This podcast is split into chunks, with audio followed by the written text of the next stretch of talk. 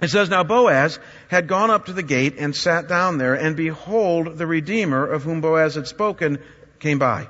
So Boaz said, Turn aside, friend, sit down here. And he turned aside and sat down. And he took ten men of the elders of the city and said to them, Sit down here. And they sat down. And then he said to the Redeemer, Naomi, who has come back from the country of Moab, is selling that parcel of land that belonged to our relative Elimelech. So I thought I would tell you of it and say, buy it in the presence of those sitting here and in the presence of the elders of my people. If you'll redeem it, then redeem it. But if not, then tell me that I may know, for there's no one else to redeem it but you, and I come after you. And he said, I'll redeem it. Then Boaz said, Well, this day then that you buy the field from the hand of Naomi, you also acquire Ruth the Moabite, the widow of the dead person who owned this land, in order to perpetuate the name of the dead in his inheritance. Uh, then the Redeemer said, Well, I cannot redeem it then for myself, because then I'll impair my own inheritance. Take my right of redemption yourself, because I cannot redeem it. Uh, now, this was a custom in former times in Israel concerning the redeeming and exchanging. To confirm this transaction, one took off his sandal and gave it to the other, and this was a manner of attesting in Israel. So when the Redeemer said to Boaz, Buy it for yourself, he took off his sandal. Then Boaz said to the elders and all the people, You are witnesses this day that I have bought from the hand of Naomi all that belonged to Elimelech and all that belonged to Chilion and to Mahlon. Also Ruth, the Moabite, the widow of Mahlon, I have bought her to be my wife to perpetuate the name of the dead in his inheritance, that the name of the dead may not be cut off from among the brothers and from the gate of his native place. You are witnesses this day to all of this. And then all the people who were at the gate and the elders said, We are witnesses. May the Lord make the woman who is coming into your house like Rachel and like Leah, who together built up the house of Israel. May you act worthily in Ephrathah and be renowned in Bethlehem. And may your house be like the house of Perez, whom Tamar bore to Judah because of the offspring that the Lord will give you by this young woman. And we're going to finish the story in just a minute. Would you pray with me? Father, um, one of the things I love about Old Testament narratives is that we can track our own lives through it. So help us to do that now as we read about what we're going to see is this re- redemption, this deliverance, this move of you in the lives of these very simple, ordinary people. I pray that we might not be blind to the fact that you want to work in our lives in a similar way. And, and Lord, as we realize that, as we realize some of the ins and outs of how you want to work in our lives, I pray, God, that uh, you might be honored, you might be glorified, and that we would deflect all praise to you and in a reciprocal way trust you and submit to you in our lives. And we pray these things in Jesus' holy and precious name. Amen. Well, uh, one of the things that, that all of us know from our literature classes in college or high school, wherever we went, is that every great story has a climax, right? Every great story has a climax where, where it's kind of the height of all the action. It, it, it's where everything comes together. It's kind of the main point of the story. So in the story of Pinocchio that we all grew up, it, was when he becomes a boy, right? In Lassie, it's when he comes home. In Star Wars, it was that infamous battle between Darth Vader and Luke. Uh, in uh, that Harrison Ford movie, Raiders of the Lost Ark, uh, the climax of the story was when they found the Ark and the power of God was unleashed. Uh, the Gospel stories themselves are, are stories. And in the Gospel accounts of Jesus, it's obviously His death and resurrection that's the climax of the story. Every good story has a climax. Uh, Merriam-Webster's Collegiate Dictionary defines a climax as, and I quote, the point of highest dramatic tension or a major turning point in the action. And so it's the point in the story that everything else is leading to. It's the resolution of the story, the happy ending or the sad ending if it's a tragedy form of writing. And it's usually the main point of the story. All good stories have a climax. And so as we cap off today our Old Testament look at the book of Ruth that we've been going through the last month, what you need to know is that this story also has a climax to it. And the climax occurs here in chapter 4. Uh, the main point of the book, the height of what the author wants us to realize, occurs in this last chapter, and even more specifically in the latter half of this last chapter. In other words, check this out. We haven't even gotten to the climax of this story yet. Uh, week one, week two, week three, the scripture I just read before we prayed, we haven't even reached the mountaintop yet, the pinnacle of what the author wants us to know. And so I'm going to read it for you in just a second, the climax of the story. But before we do, let me fill you in on what's going on so that we all get it. If you remember at the end of last week, chapter 3, we saw that Ruth and Boaz, had been brought together relationally in a very God-honoring, high-integrity way. And now they desire to marry each other. It's that famous threshing floor scene of chapter 3. It was risky, but it was right. It was filled with a lot of great temptation, but it was right. There's integrity laden throughout the entire chapter as Ruth makes her desire known to Boaz, and he does the right thing by not going too far, but also by saying, I also desire you, eh, but I want to do the right thing. If you missed last week, you gotta read Ruth chapter 3 sometime on your own. It's one of the most steamy but high integrity scriptures or chapters in all of the Bible. I mean, it's just such a God honoring thing. But you might remember that the chapter ends without resolve. Because before Boaz can officially marry Ruth, he must first abide by, abide by the customs and laws of that day, and he needs to check out if there's not a relative closer to Naomi and Ruth who would not choose to redeem them instead. And you're saying, what's that about? Well, you gotta remember, this was a vastly different culture 3,000 years ago. And this was a very brutal culture that the book of Ruth is being written around. The time of the judges where morality and the family, everything was decayed to an unimaginable level. And so God's law was operating at that time to protect the family. And specifically, it was called marital redemption laws. And it was Deuteronomy chapter 25 and Leviticus chapter 25 that basically went like this. And it was designed to protect women. And that was that if a woman was married, which was a good thing in that culture because she needed to be protected and all of the stuff going on there, but her husband died, and they had no children, or especially no sons, then the, hus- the brother of the husband who died, if he was not married, had an obligation to redeem that woman, to marry her now, to keep the family name going. Again, it sounds brutal to our ears today, but it was a way to protect marriage and family and women in that very difficult culture. And so when Ruth's husband died, there was not, Naomi's husband died, and now they were back in Israel, there was a close relative, most likely the brother of Elimelech or Mahlon, but we know Mahlon's brother is now gone, a cousin, a relative, who now could redeem Ruth, and by extension redeem Naomi, and bring some light and hope to their lives as well. And so in the first chapter there, Boaz, uh, who wants to be this kinsman redeemer, that's what they call him, a kinsman, a relative redeemer, now wants to redeem Ruth, marry her, and help Naomi, but there's a closer relative that has the chance to do that. So he goes to the city gate, finds his closer relative, and he says, you can redeem Ruth and Naomi as well as get their property. And obviously this guy's thinking, hey, more property, that's good. And so he says, yes, I'll redeem them. But then he realizes he's not just getting land, but two widows as well. And so he changes his mind and tells Boaz that he can have the legal right to be the kinsman redeemer. And just so we know what a radically different culture this was back then, it's worth noting that they didn't shake hands or sign a piece of paper. They didn't have paper 3,000 years ago, but this unnamed relative takes off his sandal and he gives it to Boaz as a legal signing of turning over his right to redemption. I mean, I think someday, maybe thousands of years from now, if the Lord tarries, uh, people are going to look back in our culture, they're going to go, they signed paper to seal a deal? like they shook hands. That's kind of odd, you know, because cultures change, times change, and, and, that's what we're noticing here. But ten elders witness this. It's a done deal. There's a lot of celebration and blessings are pronounced. And then shortly after, Boaz marries Ruth. And we think it's the end of the story. But it's not. In fact, the author has not even gotten to the climax yet. He's not even gotten us to the mountaintop, the really the main point of what he wants us to see. And so let's read about it right now. Let's finish the story, and I want you to look at verses 13 to 22. Again, if you didn't bring a Bible, the scripture's in your bulletin. I'm also going to put it up here on the screen. And let's read about what happens as this story wraps up and the author takes us to his main point to the mountaintop, beginning at verse 13. It says, So Boaz took Ruth, and she became his wife. And he went in to her, and the Lord gave her conception, and she bore a son. Then the women said to Naomi, Blessed be the Lord who has not left you this day without a redeemer. May his name be renowned in Israel. He shall be to you a restorer of life and a nourisher of your old age, for your daughter-in-law who loves you, who is more to you than seven sons, has given birth to him. Then Naomi took the child and laid him on her lap and became his nurse. And the women of the neighborhood gave him a name, saying, A son has been born to you, Naomi. They named him Obed. He was the father of Jesse, the father of David.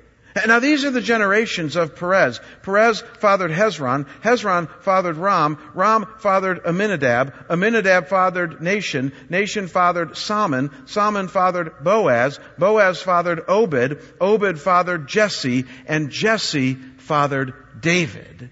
And the story ends. The story ends right there. And I'm going to tell you right now, folks, that the climax of the story, the highest point of interest, what the author's been leading up to the whole time, the reason that he wrote this book in the first place, now get this, is to establish that short little genealogy linking Perez to Obed, the son of Ruth and Boaz, and then all the way down to King David, the reigning king, most likely when the story was written. That's the climax of the story. You see, Perez was the son of Judah who hundreds of years before was one of the twelve sons of Jacob or Israel. He would go on to become the father of the tribe of Judah. There were twelve of them in Israel at that time, kind of like states or provinces today. And it's fascinating. In Genesis 49 verse 10, Jacob blesses Judah and prophesies that through him there would always be ruling royalty in his tribe. He said, the scepter will not depart from your hand. So don't miss this. This becomes what Bible experts call a genealogical royal link then here in Ruth. He's linking Judah, the father of Perez, all the way down through David, who would eventually be the grandson of Obed. He's linking the patriarchs of Genesis, Abraham, Isaac, and Jacob, with the monarchy of King David. This is the author's main point. His whole reason for telling us this story to show that Ruth's son Obed links the promise of God given to Judah, the son of Perez, with King David. And once you get this, some of you are thinking right now, well, Jamie, how can you get so excited about that? I mean, this just doesn't seem all that scintillating. In fact, if I could be honest with you, it seems kind of boring. In fact, genealogies always seem boring. This seems kind of anticlimactic to what the climax of the story is. Can we be honest about that? I mean, that's what many of us think. Hey, you ever watch that show A&E Biography? It's kind of like watching that show. I mean, fascinating, a little bit interesting, not very life changing. That's the way most of us see genealogies like this, especially when we realize that, gosh, that's the main point. But folks, here's what I want to uh, submit to you, and that is that in the end, believe it or not, this climax is actually an incredibly big deal.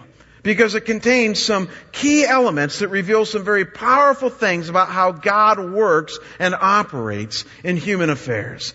And so just notice with me, in our time remaining here this morning, two takeaway things that this pinnacle, this mountaintop of Ruth uh, means for you and I. And I think you'll see as we go along how relevant this really is. And the first thing that this genealogical royal link teaches us is that God has a purpose and plan for this world.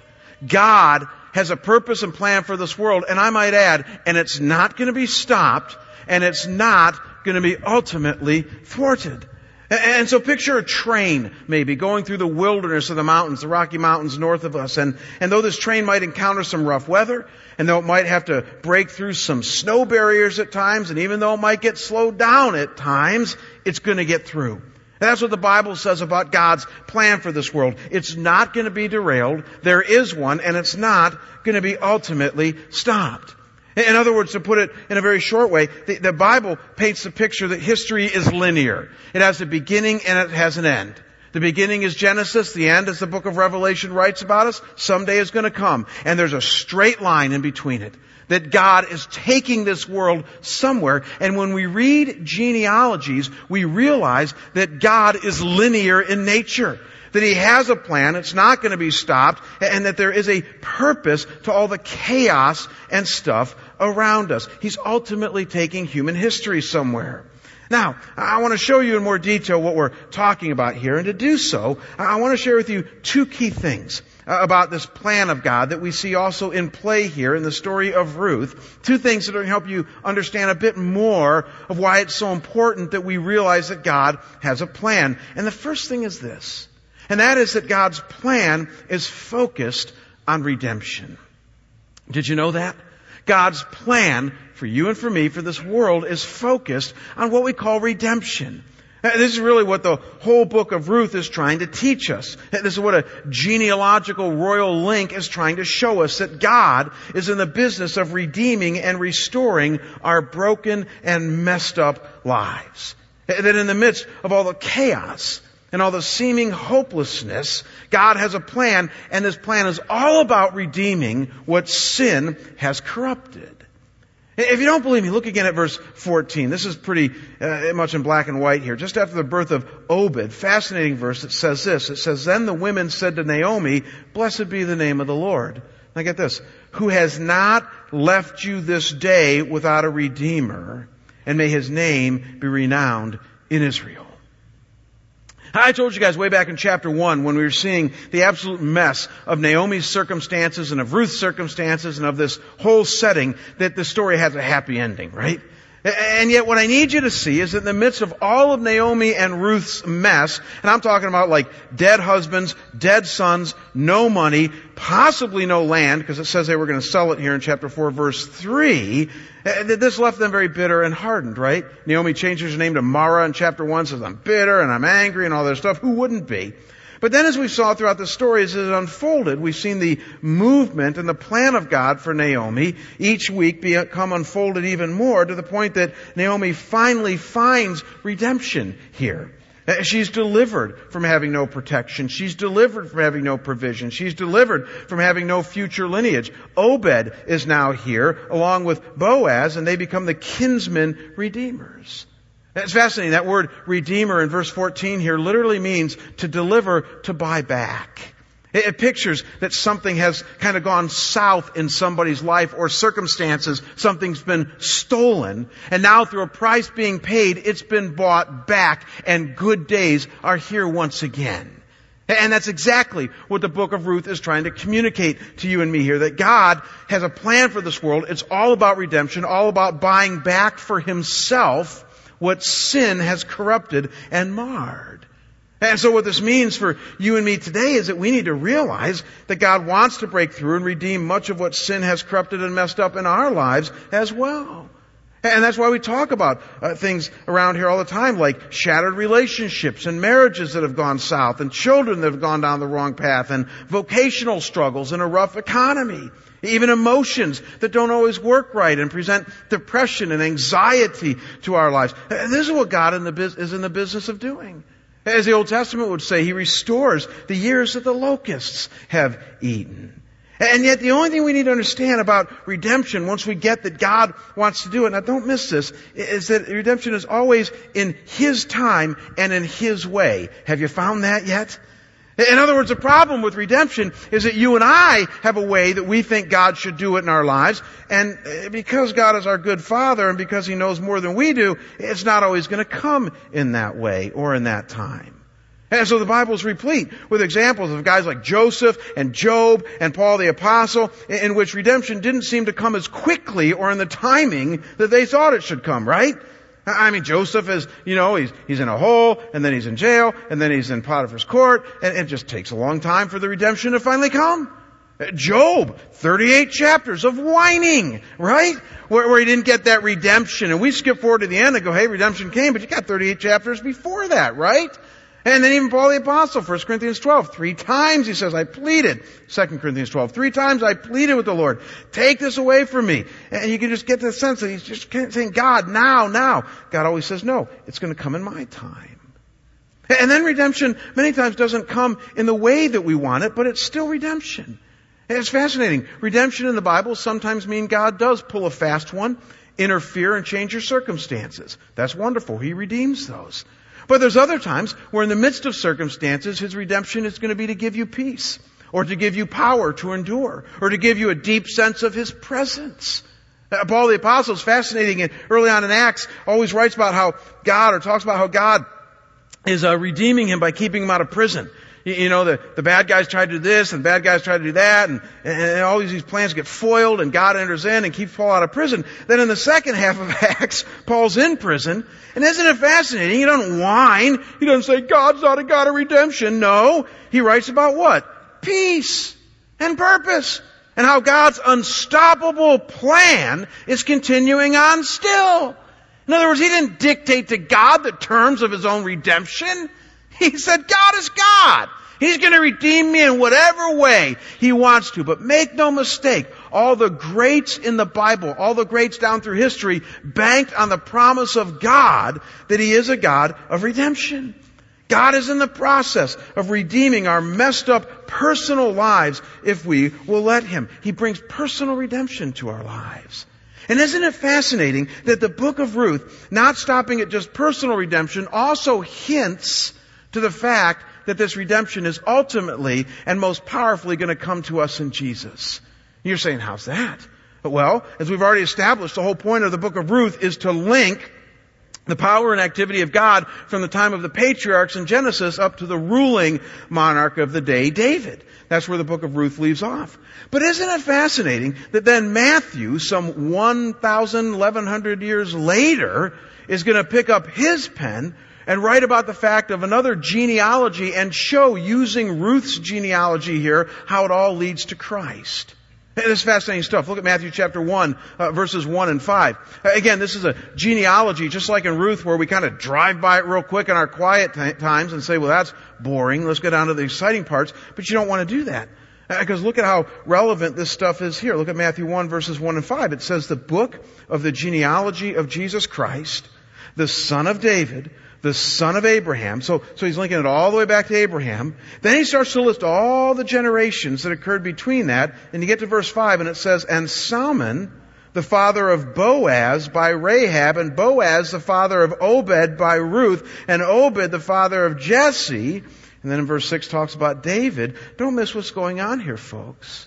Uh, just like we saw that the purpose of our genealogy here, the pinnacle, the climax of the story, is to show God's purpose and plan unthwarted and unstoppable during time, and throughout time, bringing redemption. Matthew's doing the same thing. And he's saying God promised a Redeemer all the way back in Genesis chapter 3, and that Redeemer who is Jesus is here now, and you can trace God's movement all the way through the chaotic and messed up times. He has a plan, and his plan is unstoppable. He has brought us final redemption in Christ, the forgiveness of sins being brought back to God. So God is a God of personal redemption, as we see in Ruth, and of, and of spiritual, eternal redemption, as we see in Matthew. Make no mistake, folks, amidst all that we see and experience, as confusing and hopeless as it might seem at times, God has a plan. It's linear. And his plan completely focuses on redemption. And it cannot and it will not be stopped. And it does great things for our soul to recognize and to see this. Now, once you get this, once we understand this, I wish that it stopped here. I wish that, that we could end the sermon today by, by saying, well, God's a God of redemption. Isn't that great? Let's all go and experience it, and uh, we'll be on our merry way. Uh, but the Bible doesn't paint that picture. It actually doesn't stop here. There's a second thing that we need to understand about God's purpose and plan for this world, this redemptive pers- purpose and plan. And this is a more sobering thing, I'll warn you, but it's really important that we understand this if we're ever going to get through this and, and experience this redemption on a more daily level in our lives. And so here's point B, and that is that sin can and does frustrate God's plan. Sin can and does frustrate God's plan. So, if you've noticed up to this point, I've made it clear that God's plan cannot and will not ultimately be thwarted or stopped. And that's true. But listen closely, folks. That does not mean that it cannot be frustrated. In fact, the Bible makes it clear that sin and its consequences certainly can frustrate God's redemptive plan for this world. If you don't believe me, look at what Isaiah, writing just a few hundred years after the book of Ruth was written, quoting the very voice and words of God would say. Look at Isaiah 30 verse 1. It says, Ah, stubborn children, declares the Lord, who carry out a plan, but not mine, and who make an alliance, but not of my spirit. that they may add sin to sin. In other words, God had a plan for Israel. But Israel, as all of us know who have finished the Old Testament, frustrated God's plan. Didn't ultimately stop it, because again, God is sovereign and 100% in control. But sin, it's telling us here, is going to get in the way at times of God's plan. And though theologians for 2,000 years now have tried to explain exactly how this can be, with God who is sovereign and in complete control, and they've even developed sophisticated theological and philosophical categories like infralapsarian and supralapsarian to try to explain this. I won't get into that today. Uh, the bottom line reality is that the Bible affirms that when we sin, when we do not deal with God the way that He wants us to on His terms, it frustrates His redemptive plans in our lives. Let me repeat that. This is so important you understand this. I mean, it's so comforting to realize God has a plan and it won't be stopped. You picture that train going through the Rocky Mountains, it's not going to get stopped. That's God. That's this world. Uh, but do we all understand that, that sin, which is such a big deal, we so underestimate it today, has the capacity to frustrate God's plans. Can't derail it, but it frustrates it. Sin is that big of a deal. You know, one of the things that I, I grieve about our, our world today, our, our, very postmodern culture, is that uh, we've really downplayed both the word as well as the concept of sin. We're really afraid of that word. Have you ever noticed that? I mean, nobody talks about sin at a water cooler conversation at work. You're not going to be sitting with your buddy at Starbucks this week and him saying, hey, let's talk about sin. You know, the Greek word is hamartia, and you know, isn't that great? And, you know, it's like, uh, hamartia is actually the Greek word, but it doesn't matter. It's just, you're not going to, you're not going to find that conversation today. And yet, think about this with me, folks. Almost everybody in our modern world, when push comes to shove, when you just get them into reality land, admit that sin is alive and well. Every good human being uh, eventually admits that. We know that evil exists. We know that imperfection exists in our own hearts. We know that we hurt others, that we frustrate our children, that we make bonehead decisions in our own lives, that we grieve the heart of God. Nobody can claim perfection today. And that's all sin is. It's missing the mark. It's falling short. It's not living up to God's holy standards for our lives. And the reality is, is that most sane people admit that sin is a reality. It's just that we're so afraid to discuss it. And yet the reality is, is that sin is here. We might as well look it in the face and deal with it. And so the issue becomes, once you do this, how do we deal with sin in our lives? Have you ever thought about that? I mean, even as a follower of Jesus, in which the Bible tells you that your sins have been forgiven on a daily level, Monday through Saturday of this week, how do you deal with sin when it raises its ugly head? That temptation that you're going to cave into. Uh, that impatience in your life, that lack of faith. Romans says anything that's not of faith is sin, so even lack of faith is sin. How do we deal with that? Uh, last week I gave you the three W's of how to make a, a, a high integrity right decision. Do you guys remember that? I shared the Word, Word of God, wisdom from people that you trust, and then within your conscience. So Word, wisdom within is how you make a right decision. Uh, this week I want to share with you what I call the four R's of how to respond to sin. You're going to like this. The four R's of how you respond to sin, and they are simply this. Look up here on the screen. You recognize, you release, you receive, and you repent. That's how you deal with sin. It's so biblical. You recognize, receive, re- recognize, release, receive, and then repent. What am I talking about? Well, the first way you deal with sin is just to be a man or be a woman and recognize that you have it and call it what it is. I love 1 John 1 8. People that think the Bible is irrelevant haven't read it. 1 John 1 8 says this. It says that if we say we have no sin, we, we are deceiving ourselves, we are liars, and the truth is not in us. In other words, live in denial all you want, but it's not going to help you. Admit that you have sin, admit that you have areas that you fall short in, that you struggle in, just own it and be honest about it. Get it out on the table. And then once you do that, move on to the second step, and that is release it to God. 1 John 1 9, the very next verse after it tells us to get out of denial says this. It says, And if we confess our sins directly to God, He will forgive us our sins and cleanse us from all unrighteousness. And so as a follower of Jesus Christ, the Bible says, confess your sins to Him. Name them one by one. Get them out. Do it driving down the road. Do it when you're in a quiet time in the morning or in the evening. Do it in the office during a free moment. I mean, all through the day, just take a moral inventory and just confess it before God. And then the third thing to do is then receive His forgiveness. Because 1 John 1 9 promises you that if in Christ you come to Him and confess your sins, He's going to forgive you of them. Larry Anderson, who many of you know is a pastor of the North Campus, now called North Bible Church up there, and uh, uh, about a year ago, he and I were on the phone talking about something, and I forget how we got on the topic. We were just talking about men, and he made a comment that I thought every man will relate to. He, he was just in a moment of confession. He said, "You know, if it wasn't for guilt, I don't think I'd feel anything." and I thought, "Wow, is that not how most men think? If it wasn't for guilt, I wouldn't feel anything." I, I thought I can relate to that. Uh, uh we're going to deal with that at the uh, retreat this year, but most men feel guilty about so many things in our lives. And Larry was just being honest. You see, Larry went on to say, uh, but we don't need to live there as men. Uh, the reality is we can feel a lot of other things, and forgiveness is one of the main, main things God wants us to feel.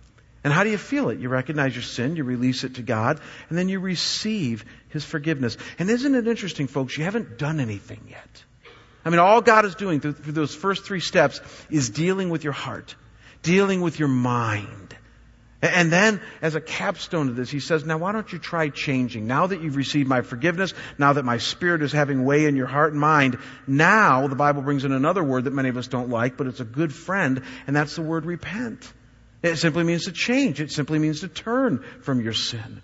Romans chapter 2 verse 4 says that it's God's kindness that leads us to repentance. The fact that He forgives us, that He justifies us before Him. And then He forgives, and then He says, now you can change. And yet you see the problem is, is that many of us, tell me if this isn't true, we try to change by starting with number four. We wake up every morning and say, I'm gonna lick this sin today, it's not gonna get the best of me. And by about what, noon, we failed four or five times, right? Because we've tried our best, we've mustered up all that fleshly energy, you know, and, and all that, and, and yet we haven't recognized, we haven't released, we haven't received. We're just trying to do it in our own strength. We're trying to repent in our own strength. The Bible says, give it up. Don't do that. Uh, do it, deal with God first. Allow His power to take over your life. Allow His forgiveness to bathe you. Allow yourself to feel free. Then you're going to be in a position with His Spirit running freely in your heart and mind to repent and to change. So my challenge to you guys here today is, are you going to let sin frustrate God's redemptive plans in your life, or are you going to deal with it? And I'm not talking about perfection here. I mean, sin is a reality. And until Jesus comes back, it's, it's to be a reality. But, but it is something that we can get victory over. But it's a process. Recognize, release, receive, repent. Do that, and you will see God's redemption not as much stopped, running more freely in your lives. And you know what all this leads us to? And we're just about out of time. All of this leads us to the fact that once you've experienced His redemption, isn't this so cool? Then God says a second thing to us here in Ruth chapter 4. And that is He says that I will use everyday, normal people of faith to accomplish my plan. In other words, I'm going to enter into your life and I'm going to accomplish my plan in your life and then I'm going to use you as imperfect and muddled as you are to now accomplish my plan in other people's lives. Is that not so cool?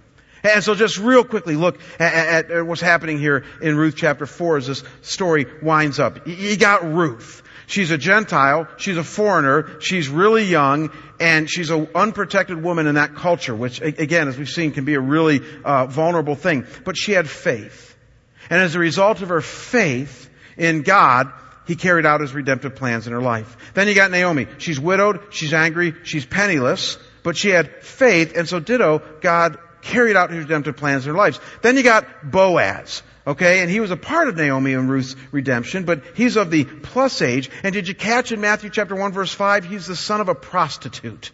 I mean, Ruth wasn't saying that at the time, you know, it's like, you know, but reality is, son of a prostitute. So we know he had to deal with that in his life, but he had faith, and so God carried out his redemptive plans in his life. And again, I don't have time to bore you with this, but you know, you look at verses 18 to 21, every one of those names mentioned there, I'm telling you, they have stories behind them. Perez, he is the incestuous son of Judah and Tamar, and yet he had faith. And God carried out his redemptive plans in his life. Then you got David. I mean, he's an adulterer a murderer. He was whimsical. He was emotional, but he had faith and God carried out his redemptive plans in his life. Are you starting to notice a pattern here or is it just me? Uh, God uses normal, everyday people, just like you and I, struggling with their own circumstances, their own sin, but who have responded to it with recognizing, releasing, receiving, and repenting, and He enters in with redemption and grace. And the point is obvious. God uses every day people of faith to bring redemption to other people on a personal spiritual level, and He wants to use you. Don't ever underestimate the power of faith rightly focused on God and Jesus in allowing you to be used by God to carry out His unstoppable plan in the lives of others. One story and then we'll be done. As many of you know, I was uh, I, I, was not raised in a Christian home at all. I became a Christian when I was about 18 years old, when I was going into my freshman year of college. And I went to a small little college in Michigan. When I got there, I was basically doing the typical secular college thing. I joined a fraternity. I was partying like crazy. I was just gonna uh, go nuts for four years now that I was away from my parents, and you all can fill in the gaps on that. But God, in His unstoppable plan, had other plans for me. And around Thanksgiving in my freshman year, he absolutely zapped my heart. Like Paul on the road to Damascus, I did a 180 and I started to go God's way. And I knew my life would never be the same. Uh, but, but at the same time, I was now in a fraternity with a bunch of party animals. I was at a secular college where, you know, there was a lot of stuff going on there. And, and so, as many of you know, I'm not quiet about things in my life. Wasn't back then, I'm not now. And so, what were these people going to hear about that was going on in my life at that time? Jesus, right? And I mean, they were going to hear about it in an unhindered way. In a way that if you guys think that I'm brash now, triple it. That's how I was back then. I had no tact. And so everybody I met back then on my dorm floor, my fraternity, I only had one question. Have you repented? Do you know Jesus? If not, you're going to face a Christless eternity. I mean, that is just that simple. And, and I was driving them all nuts.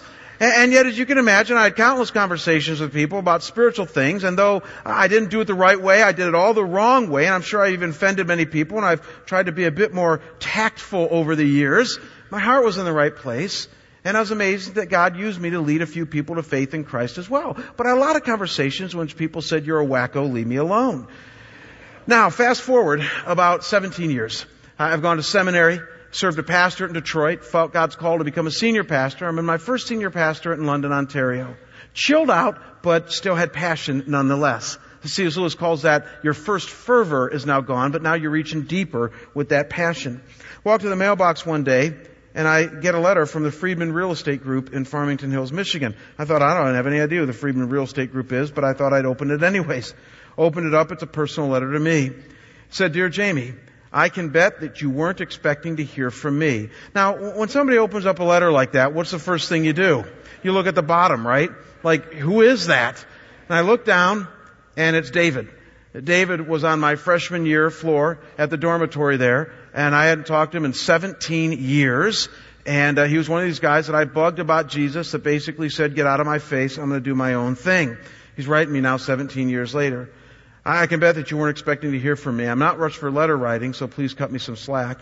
I was thinking of you recently and wanted to thank you for introducing me to Jesus Christ. While I knew about God from my religious upbringing, I didn't realize that I could have a personal relationship with His Son Jesus. I'm forever grateful to you for witnessing to me, even though it took several years for your message to sink in, it finally did. I'm thinking 17 years it took. He says, I truly hope that your life is great. Then he goes on to talk about our college. He says, as for me, I'm married to a wonderful gal named Jennifer. We have two beautiful little children, Jack and Caitlin. He says, we are members of a great church, Highland Park Baptist Church. I knew the church, who emphasized the importance of being baptized, which Jennifer and I will be doing on June 6, 1999. Personally, I'm a little bit nervous about giving my testimony and speaking in front of about a thousand people, but I'm extremely blessed. I have a terrific wife, two children, and I thank God every day. Again, thank you for the impact you made in my life. Keep up the good work. Your brother in Christ, David. I walked back to my house that day after getting that letter, and I said, God, I will never again doubt your redemptive work in the hearts of people and your ability to even use somebody as wacko as me. Uh, I remember having conversations with David, and I remember thinking, this guy, if he doesn't make a change, will probably never come to Christ. He had everything going for him. He was born with a silver spoon in his mouth. He was a tennis pro, played for Hillsdale College there. He had all the girls going after him. He, he joined a wonderful fraternity. I thought, this guy just doesn't sense a need in his life. I don't know his full story, but something over the last 17 years before he wrote that letter, uh, God had a plan for his life. And to think that God could use an overzealous, brash, not very tactful freshman in college who practically knew nothing about the Bible but really had fallen in love with Jesus to accomplish his redemptive plans, you know what that tells me? That he probably can use you. He can probably use me. And that he can probably use you and I once we allow his redemption to enter into our lives to be vehicles of redemption in Scottsdale, Phoenix, and beyond. That's the gospel story. That Jesus came for you. He died for you. He wants to redeem you from a Christless eternity. And once that happens, He now has given you a whole purpose in life. And that's that no matter what your vocation is, no matter what your lot in life, no matter where, no matter where you go to school, what have you, He now wants to use you to affect the lives of others. I heard a preacher last night say something like this. He basically said that, that God's not concerned what your vocation is. He's just concerned of how He can use you in your life. And I think that's exactly it. So last thing, would you open up your heart to Him today? I believe there'll be nothing stopping Scottsdale Bible Church from being what one author calls a prevailing church in the community that God has given us here. If we would all but open up our hearts and our minds to being used by Him, wherever you are planted, Monday through Saturday in your world. His redemption is open to you. Recognize, release, receive, and repent. You will experience His redemption. You will break through sin in your life. And then open up and submit to Him and watch Him use you. And I can't wait to hear the stories. Let's pray. Father, thank you for just all that you're doing in our lives. Thank you that you never give up on us, that your plan is unstoppable, that your redemption is going to happen. And Lord, we know in some mysterious way that even in the midst of your sovereignty and your absolute providence and control, that, that our sin, the sin of this world, can still frustrate things and get in the way. We experience that, God. And so, Father, I pray that we, as we wrap up this book today, would learn from Ruth and Boaz and Naomi, and that we would respond to our own circumstances, even our own sin, by being people who recognize it for what it is, release it to you through confession, receive your forgiveness, and then repent and move on in our lives, becoming the men and women you want us to be. And as we do that, Lord, would you use us? Would you use us in the lives of the people in our sphere of influence, Uh, even in our own muddled, chaotic, not always good way? Use us, God, as only you can to bring others the light of Christ. And Father, we'll deflect all the praise and glory to you. We'll rejoice in the stories that we hear as we see your redemption even today. And we pray these things in Christ's name. And all God's people say, Amen. God bless you. We'll see you next week.